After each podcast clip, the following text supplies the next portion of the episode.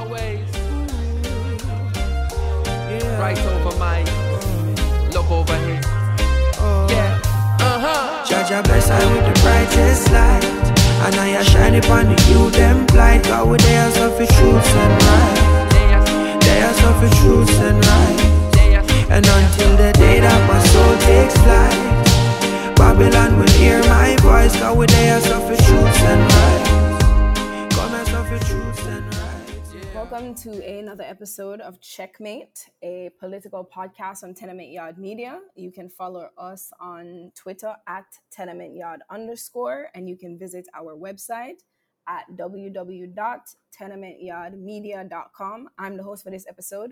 My name is Paige, and in this episode, we'll be speaking with Roshana Trim.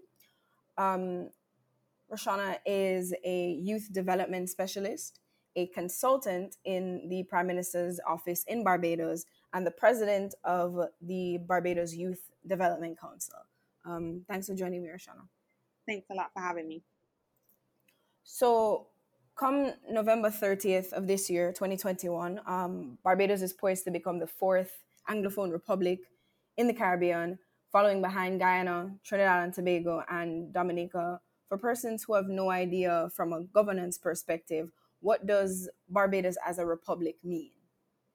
Okay, so that's a really good question, and thanks for that. Um, so currently Barbados is a constitutional monarchy, and what that means is that even though we are an independent country, um, the Queen has limited power derived from the Constitution and is still our head of state. And so, and so the power of actually governing is at, is still vested in our elected officials. Um, when we become a republic, it's going to place elevate a Barbadian to the status of head of state. And at this point in time, it's been voted on that our current Governor General, um, Dame Sandra Mason, will become the head of the president of Barbados. Um, what it means is that now Barbadians see themselves in the leadership of Barbados um, we mm-hmm. are able to direct and it it completes the circle of of enfranchisement from being not able from not being able to vote to being able to vote to being able to govern and now being able to s- pledge allegiance not to the queen and to her heirs but rather to um, barbados and to make that commitment to our country so we're no longer tied by a by colonial linkages in the way that we have been since independence no, thank you for that. Because I think a lot of people, even living in the Caribbean, um, in countries like Barbados currently and in Jamaica, people are not aware of the current setup because we are independent nations. Um, people are not necessarily aware that the Queen is indeed our head of state and that you know that matters for um, not necessarily from a governance perspective, just um, from the perspective of the people living in this country and mm-hmm. what it means to be the head of your own state. So I was gonna say, you know, there's a, a level of there's this a huge identity to me that is wrapped in the ability to see in your leadership and in your head of state someone who looks like you and to be able to aspire to that. And so we don't we don't notice because we vote for prime ministers and members of parliament and those different things. And so mm-hmm. we think that once we do that, because we see the day to day activity of of governance being done by persons that we have elected and who are Jamaican or who are Barbadian, then it's kind of like, okay, we, we are in charge. But there's something very symbolic and significant at this point in time as a young black woman who from Barbados in seeing a woman who would have walked the same streets as I did, who went through the same school system, for her to be able to be the head of, of Barbados in 2021 and the importance of just dismantling um, the remnants of colonialism that still exist in post colonial states like Barbados and Jamaica and many countries across the region. No, yeah, absolutely. Um, will will Barbados be joining other countries um, with an official name change? So, for example, um, becoming quote the Republic of Barbados, similar to the Republic of Guyana or the Republic of Trinidad and Tobago. So, our Prime Minister has indicated that we will not. Um, Barbados is perfectly fine, so we'll remain Barbados, um, mm-hmm. and so there won't be a significant change in in much things as it relates to um, names. Okay. Um, a bit earlier, you were talking about um, you know Sandra Mason becoming the the president possibly and just the what that symbolizes for you. And you know this woman would have walked the same streets as you said and been through the same education system. Can you talk a bit more about the the changes socially that you um, will see and or are anticipating to happen socially? I, I was watching an interview where um, Prime Minister Mia Mottley mentioned that it's important for young people to see that they can be in charge of their own country and and and to be the head of state of their own country. Yeah so first and foremost i believe that a lot of the change that we are going to see um, aren't the tangible things that people might expect. Um, mm-hmm. as it relates to like i mentioned before the symbolism and that feeling of empowerment and enfranchisement that it provides that breaking away um, and so to me, it speaks very loudly to crafting a 21st century Barbadian identity. But socially, um, I think those greater changes are going to come in the constitutional amendments because we've, the government has taken the route of first making the switch to republicanism and then um, re- amending the constitution and reviewing the constitution and making those changes. And so those things, being able to craft a document that is grounded in what the 21st century Barbadian looks like, who they are, um, the rights that should be allocated to them simply by virtue of being Barbadian is, is very ser- is very important. Um, so, for example, we have laws that encourage and allow for a level of discrimination against subsections of Barbadians, and so we are talking about whether whether um, advertently or inadvertently. So, I mean, we mm-hmm. know about the buggery laws across the region. Um, yeah. We, the Bill of Rights that has been attached to the Constitution isn't as extensive as you would like it to be in the 21st century. So, focusing very heavily on the rights of minorities and being very clear about that. Um, because what you want to do in moving on is create a more democratic, and a more inclusive society. And so I think the event that is November 30th, becoming a republic, is very minuscule as it relates to social change, but the mm-hmm. constitution, the drafting of a, the reimagining of the Barbadian constitution is going to be where you see the fundamental social changes and recognition of people for who they are and who Barbadians are and who we aspire to be.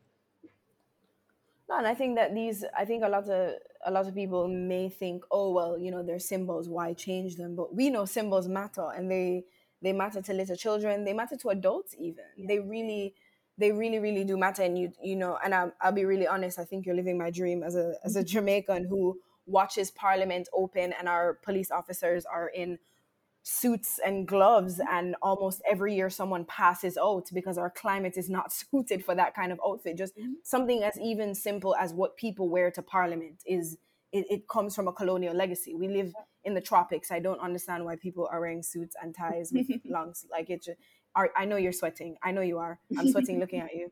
Um, and you know something as simple as the people in the justice system are still wearing that white wig for the life of me. I can't understand what that is and why we do it. Um, you know, I recently found out that the crest on our Governor General's um, pin, and I'm assuming Governor General pins around the world, is it it it depicts a white angel stepping on the neck of a black angel.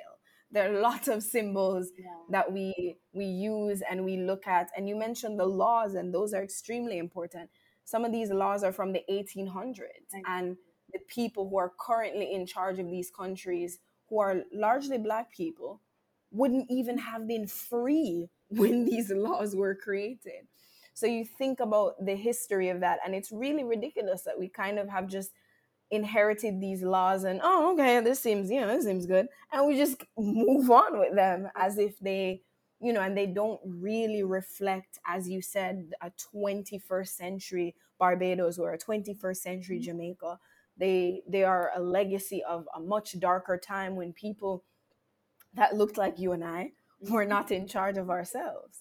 Exactly. And you know, we often say representation matters, and it's such a, I feel like in the, right now, in the space that, um, person, the Caribbean is in, and in this space of disruption, because COVID has been disruptive, it's so important that we dismantle a lot of the things that we have kind of accepted as normal.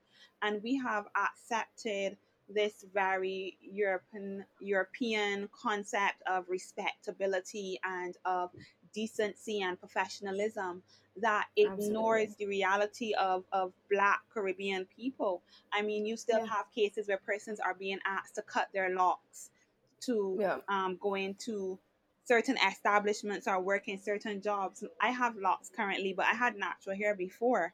And even the comments about how unprofessional natural hair is um, how we treat to young men who have beards in schools, how we expect that, like you said, persons will show up in a suit um, in in a hot climate, you know, and just how we how we just talk about ourselves, even the conversations that we have.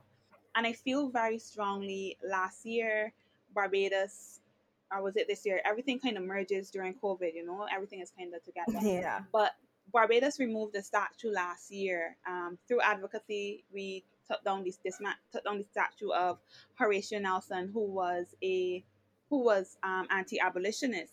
And the reason that that was so important was no, the statue wasn't necessarily doing anyone anything. It wasn't blocking a view, but it was placed in Hero Square, Parliament Square in Barbados. And to have someone who said that he would rather die than see um, slaves be free, the enslaved be free, says to us that we have we are comfortable with those things. We still offer glory and space and adoration to certain things. And so in in making these steps, you know, we often say, you know, this is not an important matter where we focus on these things. But in making these steps towards um, dismantling, separating ourselves from our colonial past, to reimagining um, Caribbean countries that are not steeped in um, racism and steeped in inequality based on class lines, which is very connected to race. It means that we can now tell our children that this country is theirs, that they can be anything that they want to be, when historically we have been told that we belong someplace very specific or in specific places. And so that is why this is important. And that's why I feel like leaders across the Caribbean need to invest in this, in a, in a consciousness of, of people. Because when people become aware of how they can do better and how they can improve and develop and aid development, then it opens an entirely different level of development. And I think that this is one of the best ways to start doing that because this is like one of the most fundamental things that you can fix, and it's an easy fix. It's a low hanging fruit. Switching from a, a constitutional monarchy where the queen as a head of state and believing that they are benevolent and they assist us in the same and, and even the badge that you were talking about on the uniform like the symbolism uh, in that that black people had to be saved by a white angel, a white savior, that in itself is troubling. And so we don't need anyone to save us because we can and we will if we take the chance. And so that is why, for me, I'm super proud of the path that Barbados has taken at this point in time. No, yeah, I think even as other people in uh, in islands that are still constitutional monarchies, we look at Barbados with pride, you know, and it's like, wow, you know, this another one goes right, you know, we're we're getting there slowly but surely. Hopefully, the entire Caribbean um, adopts that attitude. Yeah. So Barbados is undertaking a month-long celebration to commemorate the Republican status in the country. Um, and even with COVID 19 still being an issue, um, what are these month long celebrations? So there ha- it hasn't been publicized a lot what the celebrations are, and you know we are in November, quickly approaching November 30th. Um, I do know that because we have independence on November 30th, which is the same day that we transition. There's going to be the usual parade. Um, mm-hmm. I I am not sure if we're going to convey the new national honors as well at this point in time. Um, so we're still waiting to hear what the full celebrations are going to be as we transition. And um, we're hoping that because we recently had our curfew extended to 12 o'clock. Um, that we'll be able to hear a lot more of those so that all Barbadians can kind of partic- can participate in these celebrations as we transition. No, yeah, thank you. Um, what's the? I'm interested in what the mood is like among citizens over the soon-to-be republic status. Just what's the general mood among you know the the average Barbadian? So since we've heard about it, um, there's been two sentiments.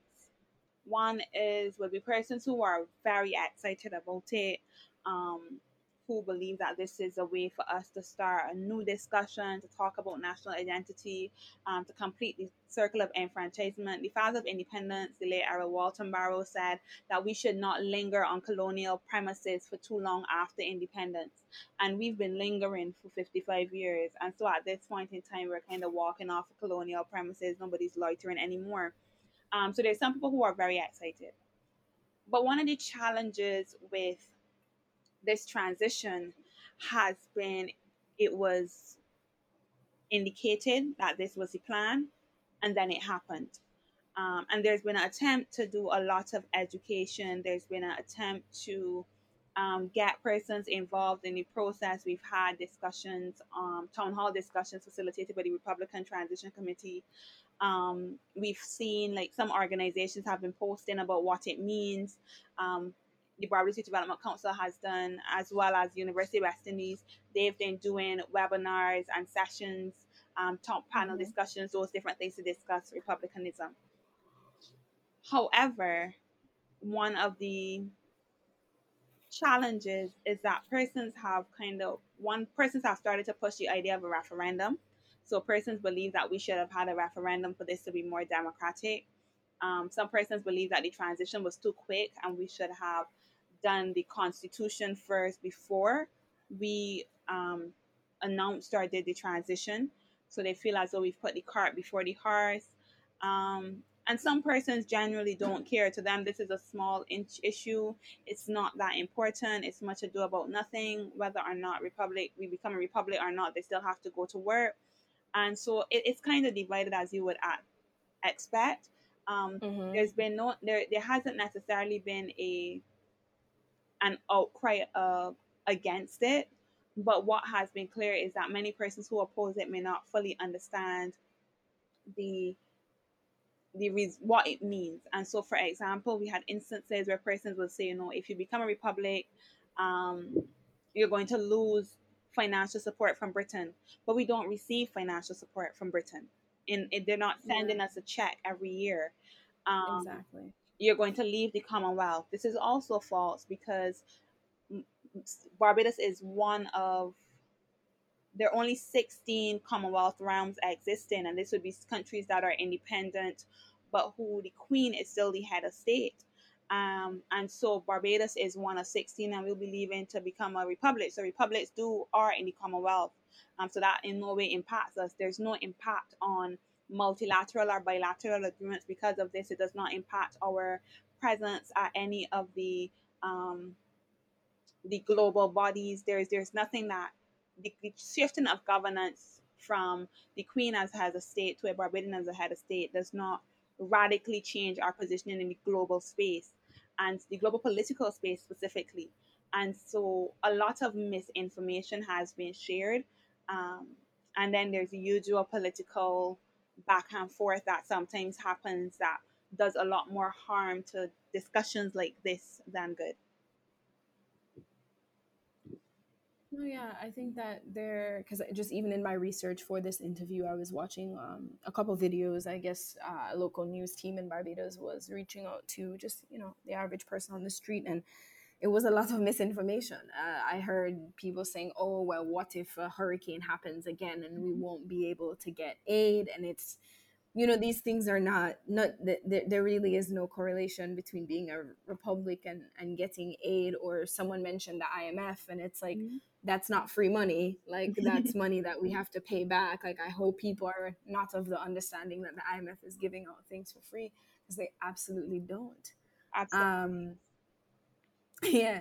I mean, come November 30th, Barbados becomes a republic with a woman as its president, Sandra Mason, and a woman as its prime minister, Mia Mottley. there's also other women who are at the helm of affairs in the country. Um, Donna Bab Agard is the director of public prosecutions, and Dr. Sonia Browne, who is the deputy speaker of the House. Still, with all of this, in the words of Doc, um, Cave Hill researcher Dr. Sandra Springer, the optics of female leadership seems encouraging, but society is still very patriarchal, and the political landscape is far from being gender balanced. Women's poli- political participation largely involved casting votes, and there was a dearth of women's involvement in other levels of the political process, mainly in the decision making levels.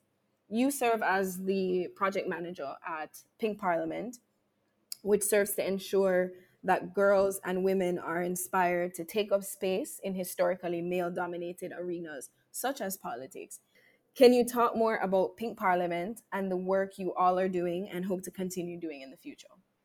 So definitely. Um so across the world it is accepted that women are underrepresented in politics. Um especially in the Caribbean, um, we know that if there's a parliament of 30, um, usually less than half are are women. And the challenge for that is that oftentimes women's issues are seen as low politics. And what that means is that it's not a, a topic that comes up with a sense of urgency to a great extent. And I know that in Jamaica, there's the same challenge because there's been a lot of conversation about gender based violence. There's been a lot of discussion about the way women are treated and mm-hmm. harassment and assault and those different things. And so the question has always been why are these things not important if 50% of your population are struggling with it? And so representation matters. And that's what Pink Parliament focuses on. The yeah. fact that women are generally not driven towards politics because we are often held to a different measure than our male counterparts, and the expectation of women in politics is very different. But also because of socialization, we come to we associate politicians with very specific characteristics, and those are usually characteristics that we associate with men. Yeah. And so, what Pink Parliament seeks to do is to assist young women between the ages of 14 and 20 to stand in their power and stand in their space and to venture into politics, not only fully understanding the what what the political arena entails and how to navigate it and to do so fearlessly, but also the issues that are confronting women that challenge and stimulate our development as it relates to things like gender-based violence, sexism, um, the pink tax, period poverty. Mm-hmm. Those are the things that need to be addressed because, for example, in Barbados, a study showed that predominant 60% of, in 2016, it was showed that 60% of all persons under the poverty line, um, 60% of those households are headed by women. And that means that poverty has a feminine face to it. And because we know the challenges of, of poverty, because we understand that in Barbados, mostly households are female headed, um, it, it demands that we address these challenges, but it requires a gendered lens. And Pink Parliament assists girls with providing a gender lens and through education and mentorship so we ensure that they're able to engage with persons who are already in the political arena who have already been doing the work so we've even we've spoken to um, the Kamina Johnson Smith as well as Lisa Hanna they've taken part in um, our cross country dialogue because it's so important for us to also understand how different countries um, have very similar issues and how we are working to address those.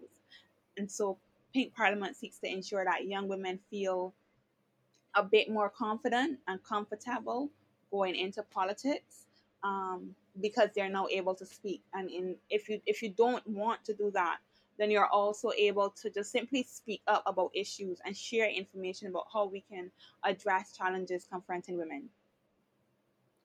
No, yeah, and I think it's extremely important, especially in the in the Caribbean. I my bachelor's degree is in political science, and I remember telling this to my family and everybody being extremely concerned for my marriageability because I studied politics, and I just thought it was ridiculous. Because if I was a boy and I told you I studied politics, you'd be happy, you'd be elated, you'd be excited, you know. And mm. I think you look at the regardless of what side of the aisle you're on in either countries in the Caribbean, you look at the people who are deemed great politicians. They're all men. They're almost all men. Um, and I, for one, am an admirer, a fan, if you will, of Mia Mottley because I think that not just her leadership, but just her and what she, you know, being a woman, doing what she does, um, navigating the international space, especially the way she does, I think is extremely important for young girls in the Caribbean to see that as a representation of what politics can look like. Definitely. Um, and, and that's one of the things as well, you know, that discussion about what women can do and what men can do. So, for example, one of the questions that female politicians often say they hear is what happens to your children? Who's taking care of your children? But nobody asks that of their male counterparts because we have been socialized to believe that women will take on the caretaker role um, within the household. And so we we we view women in a very different light. So their association to men marriage and maternity is how we view them. And as soon as you depart from that in some way you kind of seem to have given up some sense of your womanhood. Um, and that's one of the things that we're combating you know trying to t- engage girls in knowing how to say no and it be a complete sentence in recognizing that you can do anything you want to do regardless of your gender because that is not some kind of disability and that is one of the things that we have to confront and recognize and, and strongly address because one of the things that we know from COVID is that care leadership matters. And I, I, I don't like the term care leadership because it once again associates women with care work. But compassion yeah. matters in politics, and women tend to be more compassionate. But what we see as compassion, people often label as emotional. So, mm-hmm. Prime Minister Mottley has been in politics since she was 25.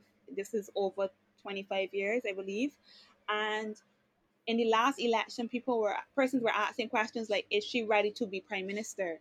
But she was one of the members that has been visible in politics for the last year and she's done amazing work. And it wasn't a question of whether or not she was qualified based on the work that she had done previously, but it was really based on her gender. So, are we ready for a woman to be prime minister? Is a woman ready to be prime minister?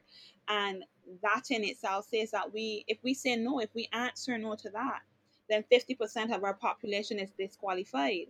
And mm-hmm the last thing that really comes to mind because you mentioned you know um, your questions about your marriageability.